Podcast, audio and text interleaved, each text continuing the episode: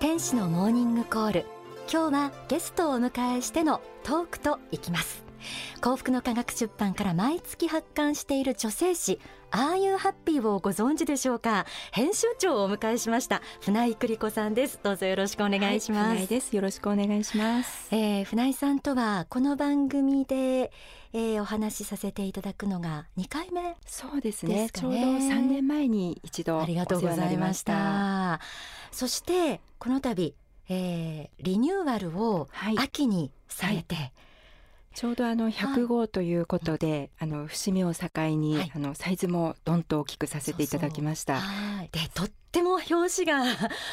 綺麗でありがとうございます。見てるだけでも表紙だけでも眺めてると幸せな気分になれるととっても嬉しいです。はい。そしてなんと、えー、白倉律子さんも、えー、特別エッセイをですねあの3回連続でお寄せいただいて本当にありがとうございました。こちらこそお世話になりました。はい。あの、はい。あの白倉ファンの方があの 読んでいただいて、えー、あの読者が増えました。あそんなありがとうございます。なかなかこう声でしか皆様の馴染みにはなってないかなと思ったのでちょっと顔出しするのとっても恥ずかしかったんですけどとってもいいお写真をあの写真を撮っていただいて、えー、白倉さんのモデルっぷりには本当に驚きました。恥ずかしいですやめてください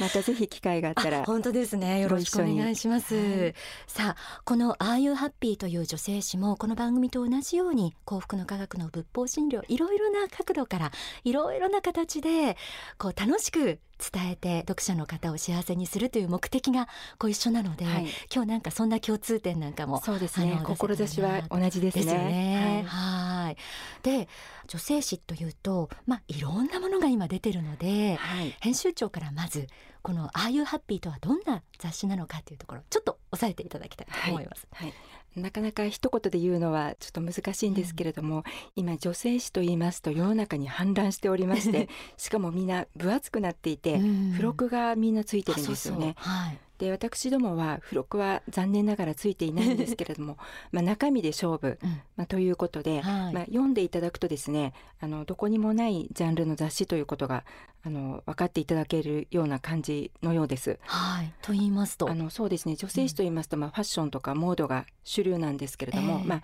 あとグルメとかですね、あの割と物が多いんですけれども、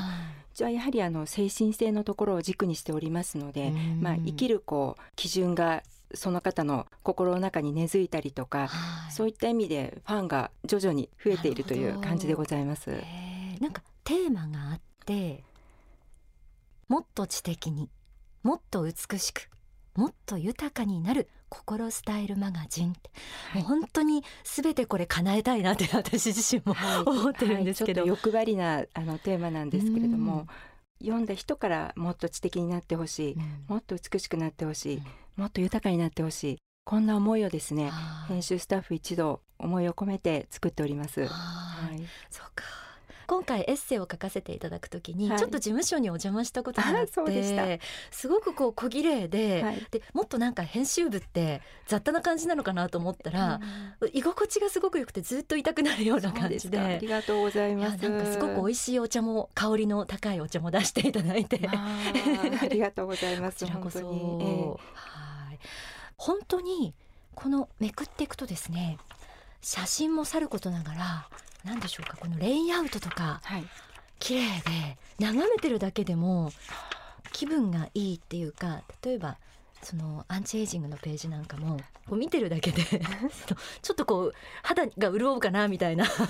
お茶を眺めてお茶の写真眺めてるだけでもちょっとビタミン C で潤ったかなみたいな感じに なりますけど、ね、作る私たちもできるだけあの楽しみながら、うん、あの作るようにしておりまして、でその思いを、うん、あの紙面に載せて、それがまた読者様にもお届けできるのかなと思っております。はい、船井編集長はこの編集長になる前は、どんなお仕事をされてたんでしたっけ？私ですか。えっ、ー、とそうですね。まああの雑誌新聞関係、まあそういったあの編集畑が多いですね。えー、紙畑ね。はい。そうか。やっぱり活字とビジュアルというもので編んでいく、ああいうハッピーと、はい、その天使のモーニングコールはこう音と言葉だけなので、はい、ただ言葉っていう部分ではちょっと共通するところはあるかと思うんですけれどもそうですね。ああいうハッピーならではの言葉選びでなんかこう気をつけてることとかあるんですか？そうですね。やはりあの言葉というのはあの古来より言霊と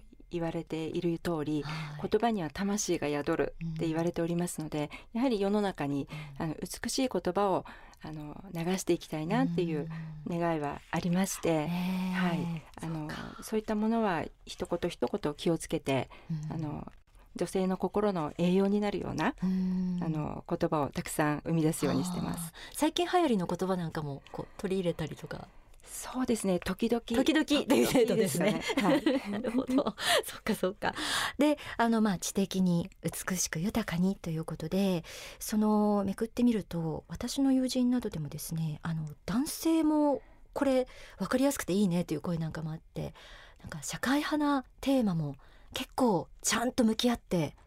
取り組んでいらっしゃいますよね。そうですね、うん、やはり、えー、社会問題にこそ女性の皆さんに興味を持っていただく一つの大きなあの柱になるのかなと思いまして、女性誌ではあるんですけれども、まあ、政治経済、うん、そういったものにまで踏み込んでおります。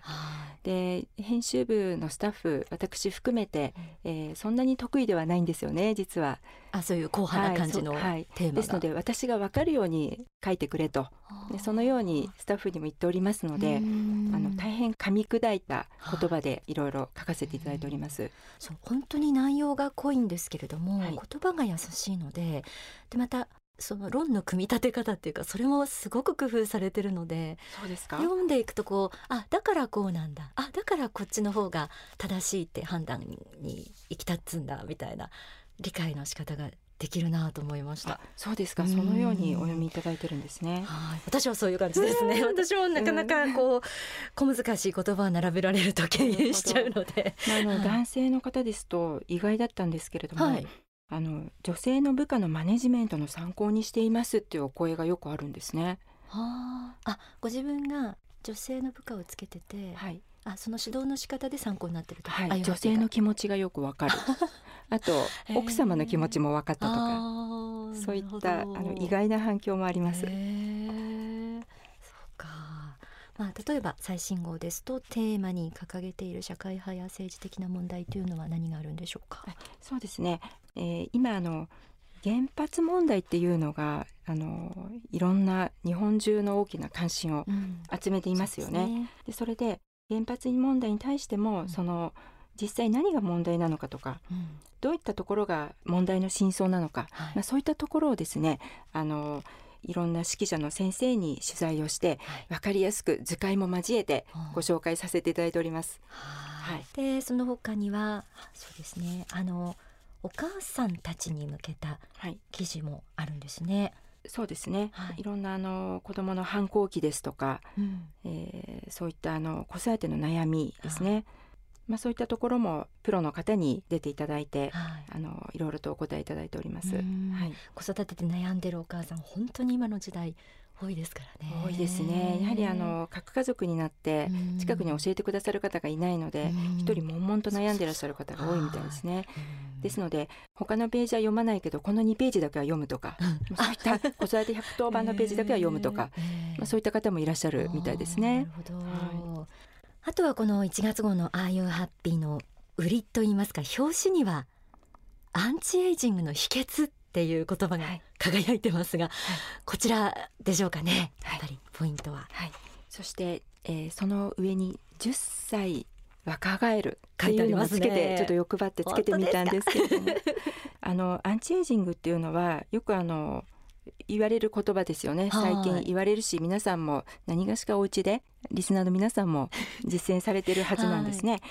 で実際にあの世の中では多くの美容家の方、うん、え医者の方、うん、えー、そういった方がまあ食生活とか、えー、美容法、えー、心の持ち方などについていろんな教えを説かれているんですね。はい、であのもちろんあの白倉さんも何かおやりになってることあるんじゃないかなって。ああいうハッピーで知った炭酸パックっていうのをやってます。いただいてます。通りでお肌が あのつるつるふわになっているかと思いました。で、あのまあそういったアンチエイジング法に加えてですね、うんはい、今回、えー、何にも勝る究極のアンチエイジングということを発見しました。何にも勝る究極のチェジング、はい、知りたいです。はい。それはですねリスナーの皆さんも驚かれると思うんですけれども信仰を持つことだったんですね。はい。なんかいろいろ取材もされたんですか？はいそうなんです、えー、で実際に、えー、あの信仰を持つようになると、うん、10歳以上若返って見えるという事実がどうやらあるようなんですね。見えるということなんですけれども、えーでそれはどうしてなのかなって私も考えたんですけれども、よくあのインナービューティーっていうことも言われるようになったんですね。あの内面の美しさっていうことを言われるようになったんです。えー、ですね、でもじゃあどうやって内面を美しくするのかということがですね、多分意外と難しいんじゃないかなって思うんですね。確かに。でも信仰を持っていると、えー、その仏法真理の教えの中にどうやって夜就寝前に心を磨いて寝るのかということをですね、あの教えてくださっているので、はい、それに基づいて心を磨いていきますので、あの心をきれいにして寝ますとよく眠れますし、朝起きるとお肌の調子も良くて、心も白くなってますから、内からにじみ出すものが外見に現れて綺麗に見えるのかなと、まあ、そのようにも思っております。あといろいろ多分編集長も取材をされて、若く見える先輩方に、はい、出会われたと思うんですけれども、はい、何かこうまたポイントになるようなことっていうのはありますか、その進行を通してでもいいですし、そうですね。あとポイントとしましてはやはりあのただの若返りが目的のうん、あの若返りではなくてですね、ええ、信仰を持つとやはり志というのが立ってくるんですね。そうですね。でそれはどういうものに基づくかと言いますと、うん、私たちはこの世に生まれてくる前に人生の目的と使命を持って生まれてくるというふうに言われておりますので、その目的と使命を皆さん一生懸命探されて、これだと。でこれに向かって役に立っていきたいと。世のため人のため役に立っていきたいと、そういった思いがですね遺伝子をオンにして良い遺伝子をオンにして、それで心身もこうシャンとしてきてですね、細胞のレベルから若返っていくん。じゃないかと、まあ、そのように思うんですね。なるほどそういう意味でのもうああいうハッピーだけにしか言えない秘訣なわけですねアンチエイジングの。そうですね、そう、それだとあのありがたいですね。はい。ということでやはり、えー、仏法真理という宗教的価値観をですねこのように女性史という形で表して多くの人を幸せにまた若返らせてもいるであろうああいうハッピーの編集長自身もちょっと年齢が不詳なぐらい お若いチャーミングな方なんですけれども。はい、も秘密です。そうですか。じゃあ私もそうしよう。ということではい今日はありがとうございました。ありがとうございました。ではここで大川隆法総裁の説法をお聞きいただきます。最新号のああいうハッピー1月号に収められている説法でこちらはある一人の霊体質に悩む方に対して公開の場で総裁が説法した内容です。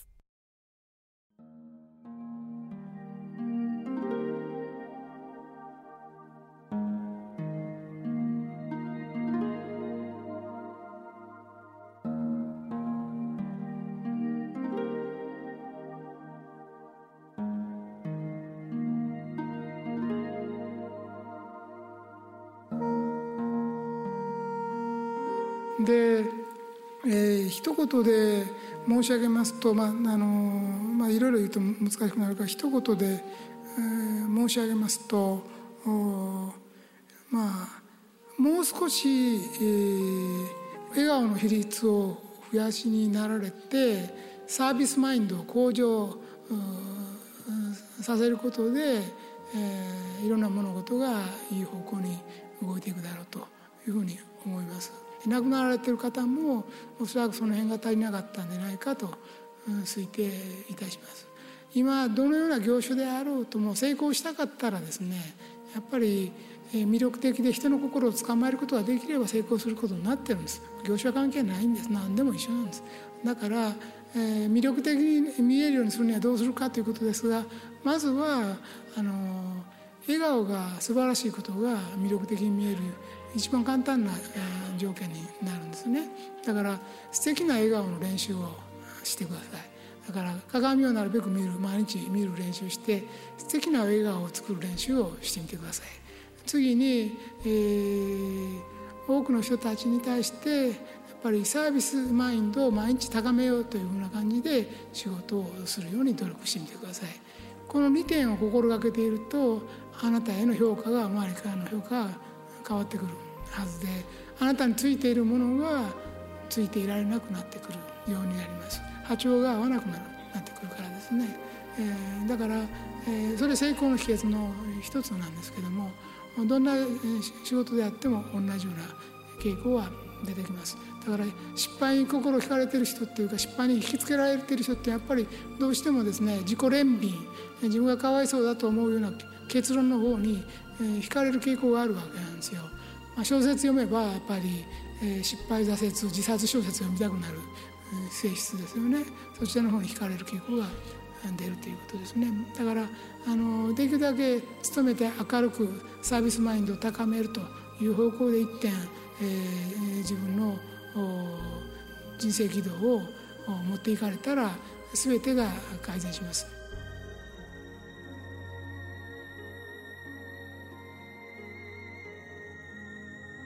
お聞きいただいた説法は最新号の Are You Happy 1月号に収められています。えー、船井編集長をお迎えして「Are You Happy」についていろいろとお話を伺いました。船井さんご自身は何かあのペットを猫ちゃんを飼ってらっしゃるということですが。ご存知ですね。どんな種類の猫ちゃんなんですか、はい、そうですね。あのちょっと珍しい種類なんですけれども、はい、ラグドールと言いましてあのぬいぐるみっていう意味だそうなんですね。どこの猫ですか？今から50年前にアメリカで創造された猫。そうですか。なんか何でもああいうハッピーのマスコット。そうですね、ちょっと前まで活躍してましたけど。はい。そうなんですね。はい。船井さんご自身自分ではどういう性格でタイプと思われてますか？ね。どちらかというとあの何か作ることが好きなんですね。例えばあのまあ、ちょっと職人かたぎなのかもしれませんけれども なんかこうなんかこう編み出すというか、まあ、それはまあ文章であったりものであったり、いろいろと考え方だったりいろいろするんですけどなんかまあ、職人かなって思ってます。そっか、なるほど、わかりました。そんな編集長のもとで作られているアイハッピーですが、ではあの読者あるいはあのまだこの雑誌を読んだことのない方のために、えー、ぜひ一言お願いします。はい。えー、Are You Happy というのはその雑誌名の通り、まあ、Are You Happy、えー、あなたは幸せですか？って問いかけて I'm happy と自信を持って言える女性を、えー、世の中にたくさん増やしたい、うん、そんな女性がこの日本にこの地球上に満ちたらもっと地球は輝いてくると思うんですよね。うん。ですのでそういった女性を一人でも増やすために1ページ1ページに幸福になるポイントを実はいっぱい詰め込んでいます、はい、ですからそれ一つ一つがいろんな方のいろんな形の幸福の入り口なのかなと、まあ、そんな思いで作っておりますのでどの入り口からでも結構ですので、うん、興味のある方は入ってきていただきたいなと思ってます。はい。ありがとうございます。ありがとうございました。ということで船井久里子編集長を迎えしてああいうハッピーについてお話しいただきました